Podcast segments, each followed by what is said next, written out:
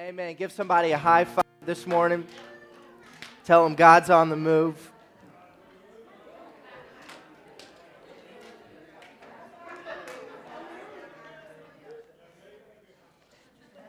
Amen. Amen. Well, I'm glad you're here this morning. You ready to receive the word of God this morning? You ready to be filled? Ready to feed on the goodness of God? Well, as I've said before, and as uh, Brittany shared it, Brittany, thank you so much for uh, sharing with us. That was uh, powerful. Um, I'm excited as we're moving forward as a church. We're taking steps, two services, small groups. Um, quickly, can we just also welcome our live audience watching on YouTube? Those can't be at church, can we just give a hand clap? Welcome them into the room. We're glad they're here. Uh, last week, Miss uh, Judy Combs, she showed us, I noticed her when she was welcoming our live audience, she stuck her hands up and just waved backwards. So feel free to, to do that as well toward the camera if you don't want to turn around.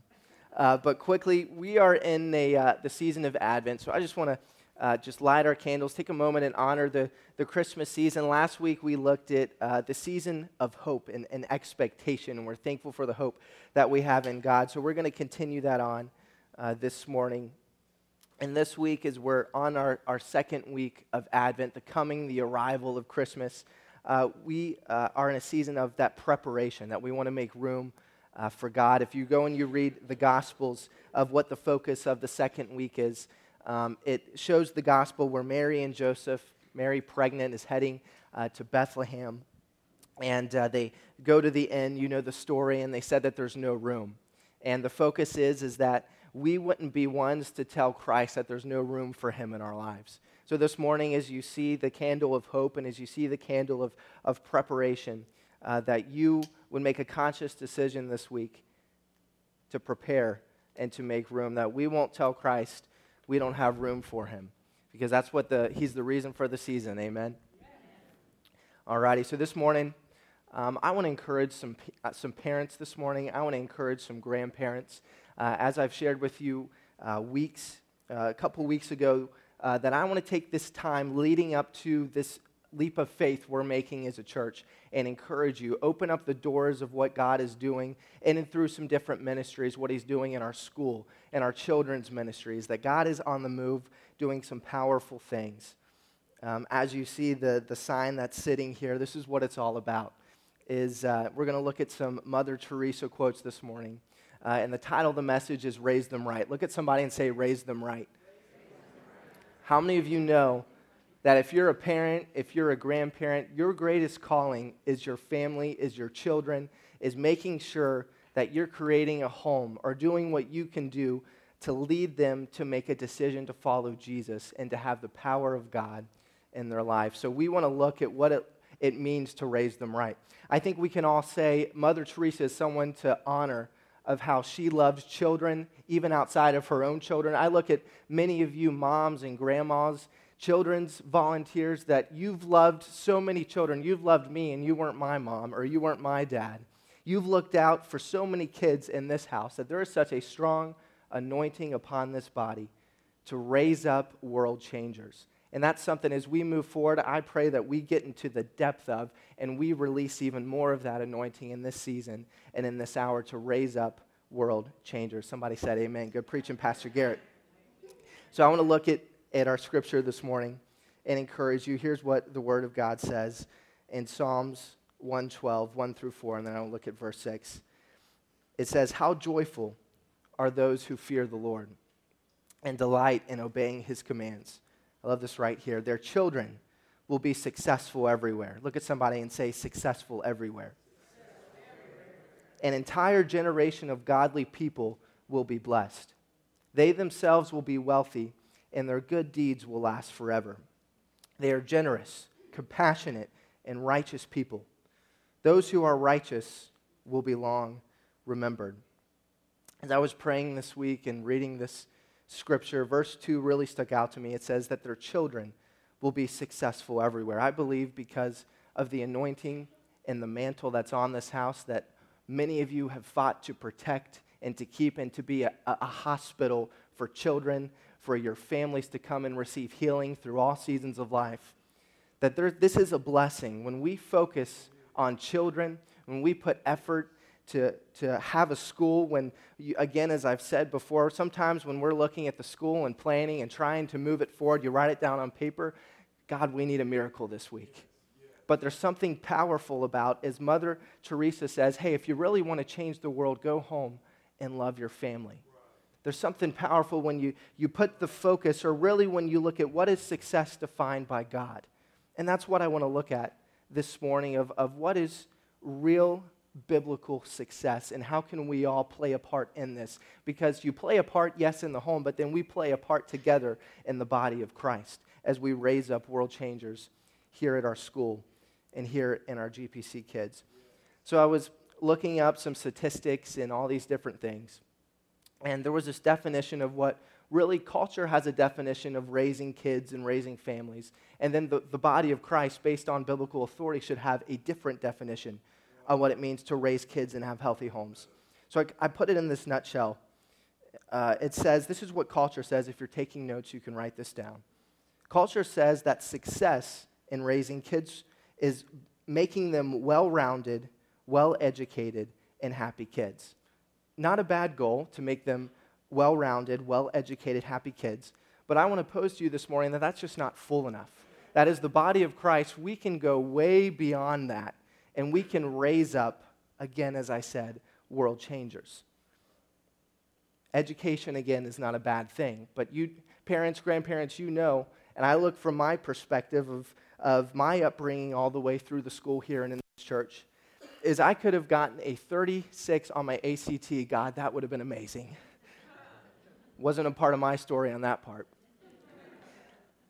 But we can educate our kids and they can be smart and excel in the classroom, but how many of you know if there's not the character, the integrity, the morals, the understanding of God's ways, then all of that education in the long run isn't the biggest win that you want for your kids.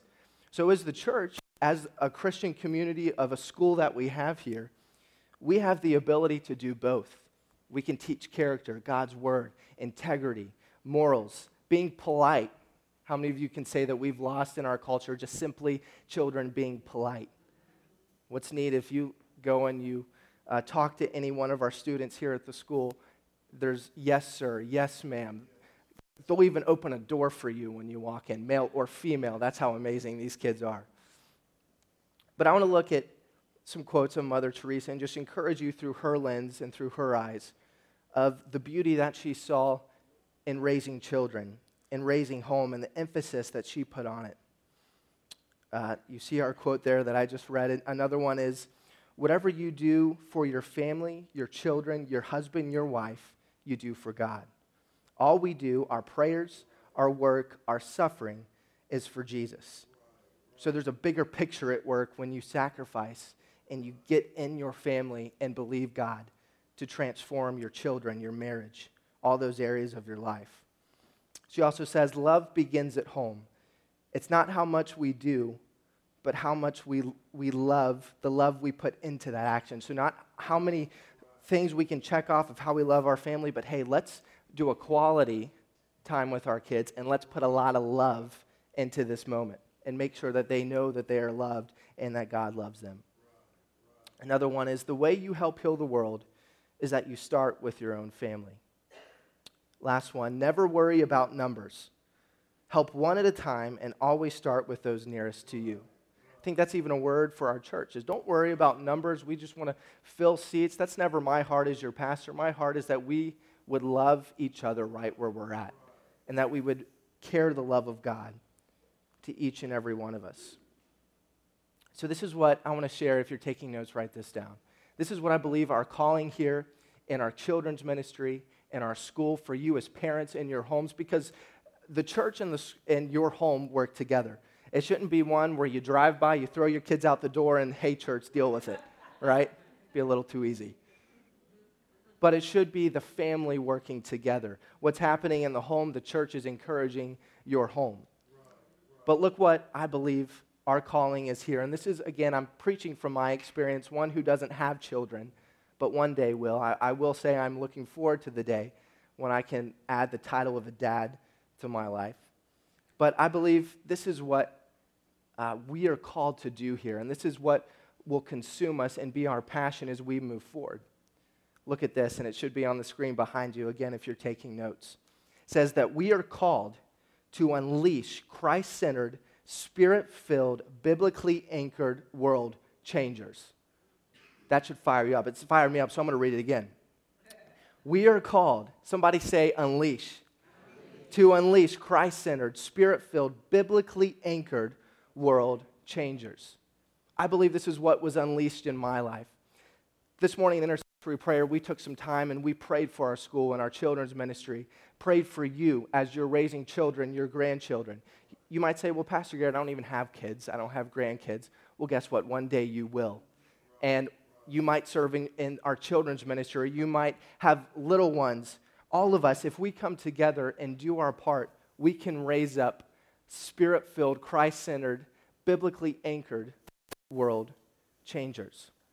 So I think that is a fuller picture of what we can do as the church and what we can raise up in our kids. Well, you might say, Pastor Garrett, I have two, three, four, five kids. I'm just trying to pay the bills. I'm just trying to keep everyone fed. I'm just trying to make sure everyone doesn't smell when they walk out of the house. raising kids is tough business. And I commend all of you who were parents in raising children. But I think, and here's where I want to encourage all of you, is how do we get to that place? And I want to share three points that I believe as God has been stirring in me of how we can get to this place of making sure this is happening in the home and happening in our church. So, number one, what I believe is as parents, as a church, I, you have to understand, before I get to the point, we have to understand that we can't force our kids to confess Christ, right? We just can't look at them with the Bible and go through Scripture and say, You're going to confess Jesus as your Lord and Savior. Or we just can't do the passive side and unlock the door and throw them out to the church, and by God, hopefully they hear something where leads them to Christ. So we can't force and we can't be passive about it. But what I believe we can do, what you can do as parents, is you can manage what your kids are exposed to. You can manage exposure.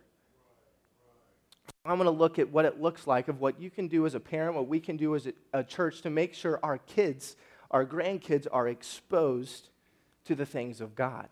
Because God puts that in our hands. I know from personal experience, being in the school, being in, in, a, in a, healthy youth group, being um, uh, in a healthy home, doing all the things that all of you played a part in if you've been here throughout the years, to make sure not only myself, but many of us have been able to experience God and I know that's the heart of all of you. And you might be sitting here, well, Garrett, I feel like a failure as a parent. I've had some tough knocks uh, raising my kids. Well, I want to tell you that it's never too late. That the song we just sang, when Christ ascended the cross as a victor, he made a way for grace to be deposited into your life where you will have the power of the Holy Spirit to raise your kids, to raise your grandkids, to have godly influence in your home. So, no, it's not too late. Well, Garrett, my kids are grown up. Well, guess what? Your prayers still work. Your conversation still works with. And as a parent, you have some of the biggest influence more than anyone else has in their life. So I believe wherever you find yourself, it's never too late. And let's believe what I'm seeing God doing is a stirring in our generation, bringing people back into the things of God. Most people under the age of 30 will tell you when it comes to church as an institution that we're done with it. We write it off. I don't like it. I had a bad experience with a kid. I'm just going to get my Bible and uh, turn on some worship music in the house, and that's going to be my church. But I know all of you are here this morning because you've experienced the power of community. You've experienced the power of the church, what God can do when we come together and worship and believe for miracles. And we can see God begin to heal and change and encourage and empower our families. So, three things to help you manage exposure with your children. Uh, number one is expose them. If you're taking notes, write this down. Expose them to the joy of knowing God personally. Expose them to the joy of knowing God personally. Jesus says in John 17, 3, his last prayer uh, before he takes the Last Supper with his disciples. He said, This is eternal life, that they may know my Father.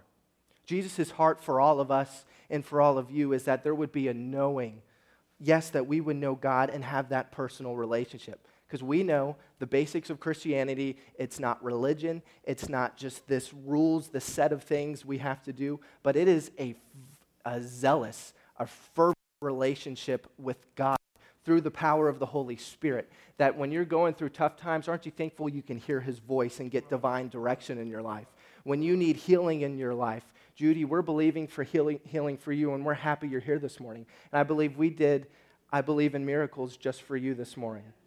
And we're happy you're here and receive that this morning. So that's a perfect example. When we come together, there can be power for you to receive a miracle in your life. So exposing your children, exposing, you know, I think of, of the school. You, we have uh, half the percentage of kids at our school uh, don't go to church. They don't have their parents don't go to church anywhere on Sundays. So, guess what? Monday through Friday, they're going to church every day when they walk through the halls here. They're in Bible class, they're in chapel. We're having chapel services this year. And man, we're seeing God move and touch the children here as we're having times of altar ministry, as we're teaching God's truth. God is moving in the lives of children here at the school. I love what this scripture says too when it comes to exposure. It says, this is a proverb, this is wisdom for you. It says, Walk with the wise and become wise, for a companion of fools suffers harm. So, how many of you know your, whoever your kids' friends are is important? Whoever you're exposing them around. You want to put them around wisdom or wise people, those of a like heart and a like mind of how you're trying to raise your children and your grandchildren. John 17, 17 says, uh, that they would be sanctified. I didn't put this back there, but that they would be sanctified through the truth and through the Spirit of God. You know, we look at culture's definition where we want children to be happy. We don't see that anywhere in the Bible. What we see is that they would be holy as I am holy. Not be happy as I am happy, but they would be holy as I am holy. And how do we pursue holiness in our life? We allow the truth, correct doctrine, right theology to sanctify our lives and then we allow the Spirit of God to come in what He does, does best. Because here's the thing when you get truth revealed to you, your eyes get, get open. You see the wonder of God and how He can move. And then that's when the Spirit of God can come and begin to build a relationship in the heart of that person. And again, that's what we see happen every day here at the school. And that's what we, I, I love hearing stories of happening in your kids and in your grandkids. So, one, it's exposing them to knowing God personally. You know, one way that I've seen many of you of how you've raised your kids in your home is when you're going through a good time or when you're going through a bad time, you're giving God glory. And there's something about when you're raising your kids, say you're in a time of plenty, you're able to go on vacations, or God's blessing you with a, a nice car to drive or a house, to, a warm house to live in. What you can do, and this is what I saw growing up, is that the glory was always given to God. What I would always hear say is, you know, look how God has blessed us.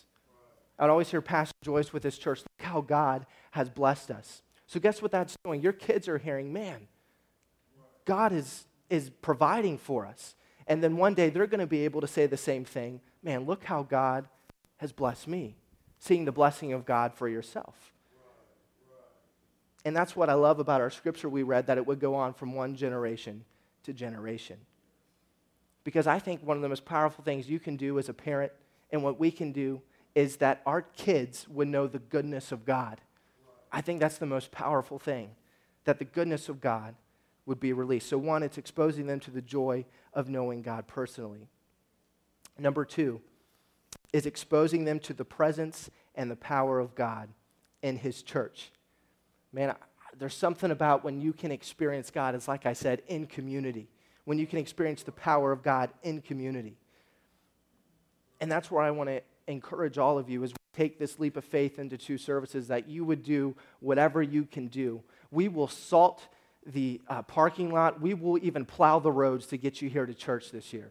Okay? I'm kidding, of course, on that. But we wa- I want you to, to feel the, the excitement and the momentum, man, that God could move in your life. And you can be a part of what God is doing. So, again, it's exposing them to the presence and the power of God in the church. I think one thing is apparent. You know, there's a lot of optional things in life, but there's few things that are optional. You know, one thing growing up, and I think sometimes we were even more excited than my parents were about going to church. But one thing I always knew is that church wasn't an optional thing on Sunday mornings. We were waking up and we were getting to church. But it wasn't just like, dear Lord, I got to get to church. It was, man, I'm excited to get to church this morning. And so there's something powerful about as parents when you represent God's church, when you represent the kingdom of God in your home, man, that this is a place where you can experience and you can know and learn who God is. You know, as I said, things aren't always optional. When your kids don't think church is optional, guess what? When they grow up and have to get their first job, they're going to know that work isn't an optional thing. But man, I got to get to work. And if I don't show up to work, guess what? I'm not going to have a job. So again, there's power in exposing them to the presence and power of God and His church. You know, what, what I've seen, and I know many of you have, the blessing of God flowing and operating in your life is that when you make a decision as a family or you make a decision as just a follower of Christ, that my life is going to revolve around the work of God in His church.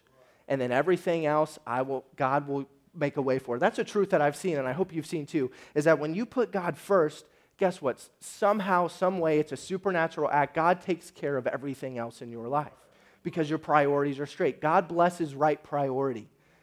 It's a principle as you see in God's word. When you keep his priority straight, blessing flows through your home and through your life.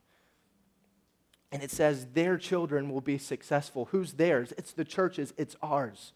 When you keep God's priority, their children, your children, your grandchildren will be blessed.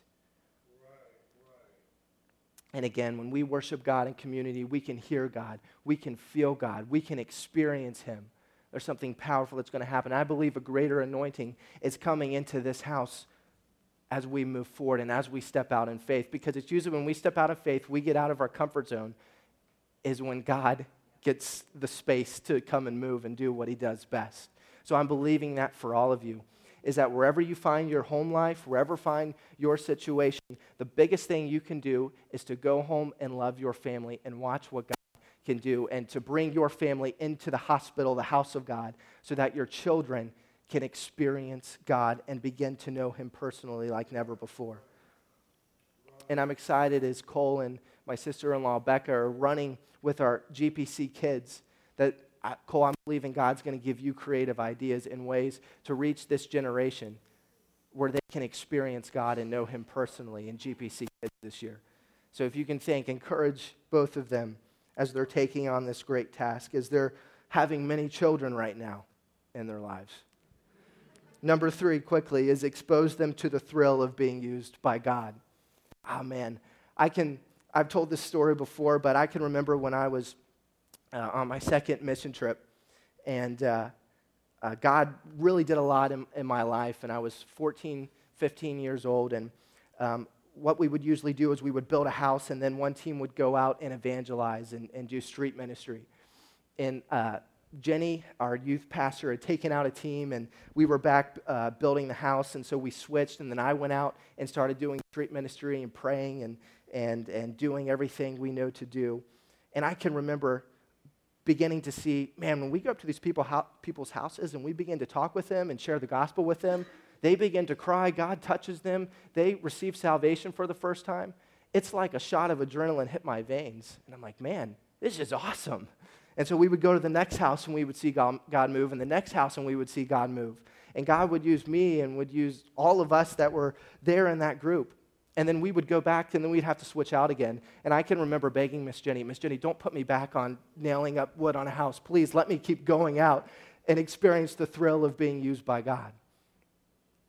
I look at that, that would have never happened if a sacrifice by all of you was not made to financially support us to get on mission trips, or my parents somewhere along the line said, Yes, you're young, but you can go to Mexico and do ministry. All of you have made those decisions throughout your life for your children to experience the thrill of being used by God. There's no better high than getting high on the Most High. And teenagers need to know that and experience that and see that. You can tweet that out. It's my pastor humor of the day. So there's something about, again, as we manage exposure. And I actually want to put a, uh, um, a review that uh, my cousin Lauren had did of our school. Uh, Kenny, if you could put that up. And she mentioned something about uh, exposure. And I thought it was so good, but I just want to read this to you. And this is uh, my oldest cousin, Lauren. But she put, I attended ZCA from pre K to eighth grade. Currently, and for the past few years, I've worked within the public school system. As a school based mental health therapist during this time, I've realized how blessed I was to have had a private Christian education that protected me from